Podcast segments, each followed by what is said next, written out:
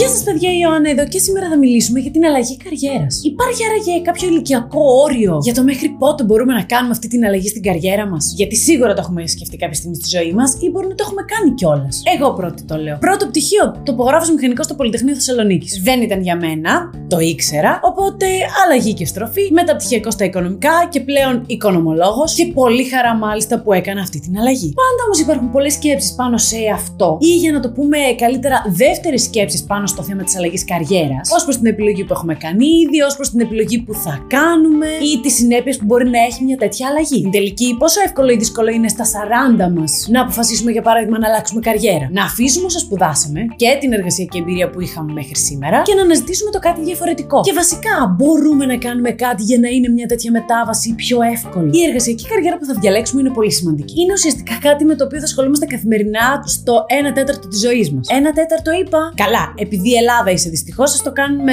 στο 40 με 45% της ζωής μας τουλ. Δυστυχώς. Δεν μου τα λες καλά. Και μάλιστα έτσι όπως ανεβαίνει και το όριο συνταξιοδότησης στην Ελλάδα, κάθε τρεις και λίγο, άλλα δύο χρονάκια έτσι ζωή να έχουμε, μας βλέπω για πολύ παραπάνω. Οπότε, και επειδή συνήθως ξεκινάμε το εργασιακό μας ταξίδι περίπου στα 25, μέσο όρο, άλλοι πιο νωρίς, άλλοι πιο αργά, αλλά μέσο όρο εκεί ας πούμε σταματάμε να σπουδάζουμε και ξεκινάμε να εργαζόμαστε. Ξεκινώντας λοιπόν την εργασία μας σε αυτή την ηλικία, σπάνια επιλέγουμε απευθείας αυτό που πραγματικά θέλουμε να κάνουμε. Είτε γιατί δεν έχουμε εργασιακή εμπειρία, είτε γιατί δεν υπάρχουν αυτές οι δουλειές στην Ελλάδα και αυτές οι ευκαιρίες, αλλά και γιατί πολλές φορές, παιδιά, δεν ξέρουμε τι θέλουμε. Και είναι λογικό και είναι και οκ. Με το να ψάχνουμε, βρίσκουμε. Chris Έτσι πάει. Και εγώ έχω κάνει πάρα πολλές δουλειές μέχρι να καταφέρω να δω τι είναι αυτό που τελικά και αγαπάω και μου ταιριάζει και είμαι καλή σε αυτό. Trial and error method λέγεται στα αγγλικά. Δηλαδή η μέθοδος του δοκιμάζω, αποτυγχάνω, πάω στο επόμενο μέχρι να βρω αυτό που μου κάνει. Δεν είναι κακό. Γενικά, έτσι, ας βγάλουμε λίγο και το στίγμα αυτού που λέμε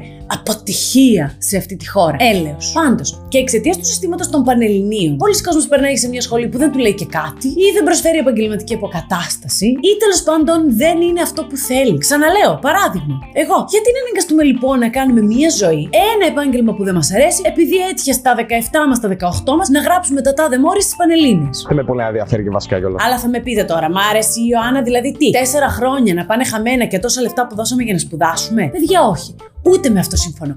Τίποτα δεν πάει χαμένο. Σε αυτά τα χρόνια σίγουρα κάτι μάθαμε.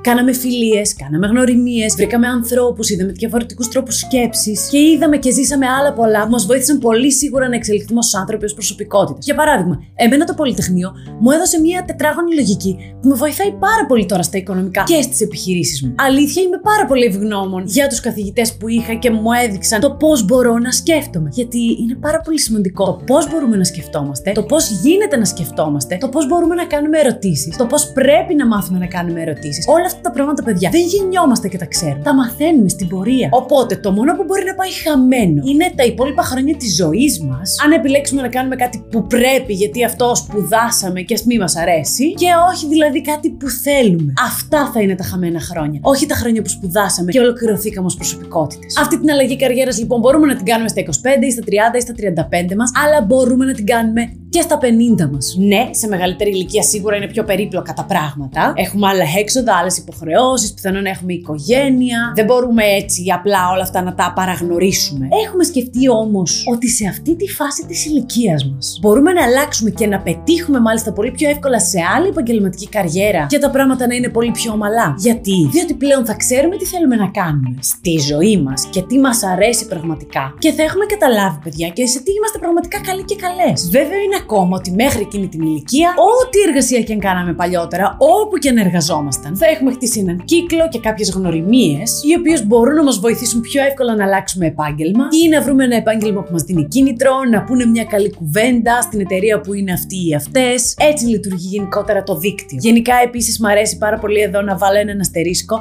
η φράση Your net work is your net worth. Δηλαδή, αξίζεις και θα έχεις τόσα χρήματα στη ζωή σου όσο έχεις ανθρώπους στη ζωή σου. Πολύ σημαντικό πράγμα οι άνθρωποι, παιδιά. Αν με ρωτάτε που πιστεύω, εγώ πιστεύω στους ανθρώπους. Ή ακόμα και αν δεν θέλουμε να αλλάξουμε επάγγελμα και να πάμε σε κάποια άλλη εταιρεία. Γιατί όχι σε μεγαλύτερη ηλικία να κάνουμε τη δική μας εταιρεία. Και ναι, σε μεγαλύτερη ηλικία μάλιστα πιθανόν να αποφύγουμε και πολλά λάθη τα οποία θα κάναμε σε νεότερη ηλικία. Γιατί πλέον έχουμε και κάποια γνώση της ζωής. Οπότε σε όποια ηλικία και αν σκεφτόμαστε να αλλάξουμε καριέρα, καριέρα. Δεν είναι απαγορευτικό ούτε αδύνατο. Τρόποι υπάρχουν πολλοί, ειδικά στην εποχή μας, όπου με το ίντερνετ μπορούμε να μάθουμε τα πάντα και επιτέλους να εκμεταλλευτούμε το ίντερνετ υπέρ μας και όχι απλά για να σκρολάρουμε στα social. Και εντάξει, για να είμαστε και λίγο ρεαλιστές, οκ, okay, το να θέλουμε στα 50 ή στα 60 μας να γίνουμε γιατροί θα είναι κάπως πιο δύσκολο, καθότι πρέπει να πάμε στην ιατρική και να κάνουμε τα πολλά χρόνια σπουδών που απαιτεί η ιατρική. Αλλά αν θέλουμε, για παράδειγμα, παιδιά, να γίνουμε δικηγόροι, δεν είναι αδύνατον πλέον. Υπάρχουν πλέον πολύ σοβαρά πανεπιστήμια, στα οποία μπορούμε να φοιτούμε online σε ένα πολύ μεγάλο μέρος των σπουδών για να γίνουμε δικηγόροι. Έτσι και δεν παρατάμε την υπάρχουσα εργασία μας, γιατί από αυτήν πληρώνουμε τις υποχρεώσεις μας και πρέπει για κάποιο διάστημα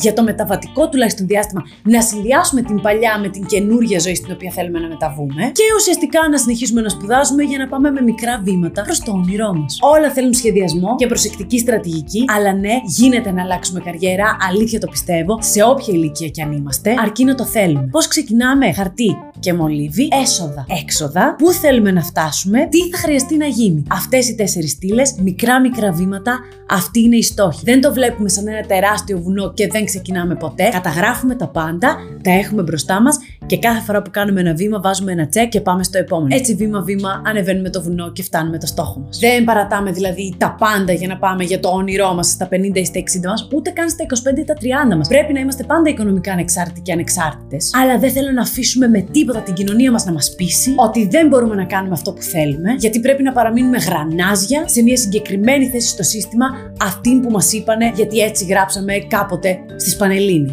Μωρέ, η ζωή είναι μικρή. Α κάνουμε αυτό που αγαπάμε. Α είναι αυτή η παρακαταθήκη μας. Ένα βήμα τη φορά. Καλή επιτυχία λοιπόν, παιδιά, σας εύχομαι. Αναμένω ερωτήσεις απορίες για το με σήμερα ή ιδέες για επόμενα βίντεο. Αυτά από εμένα. Σας φιλώ και τα λέμε αύριο.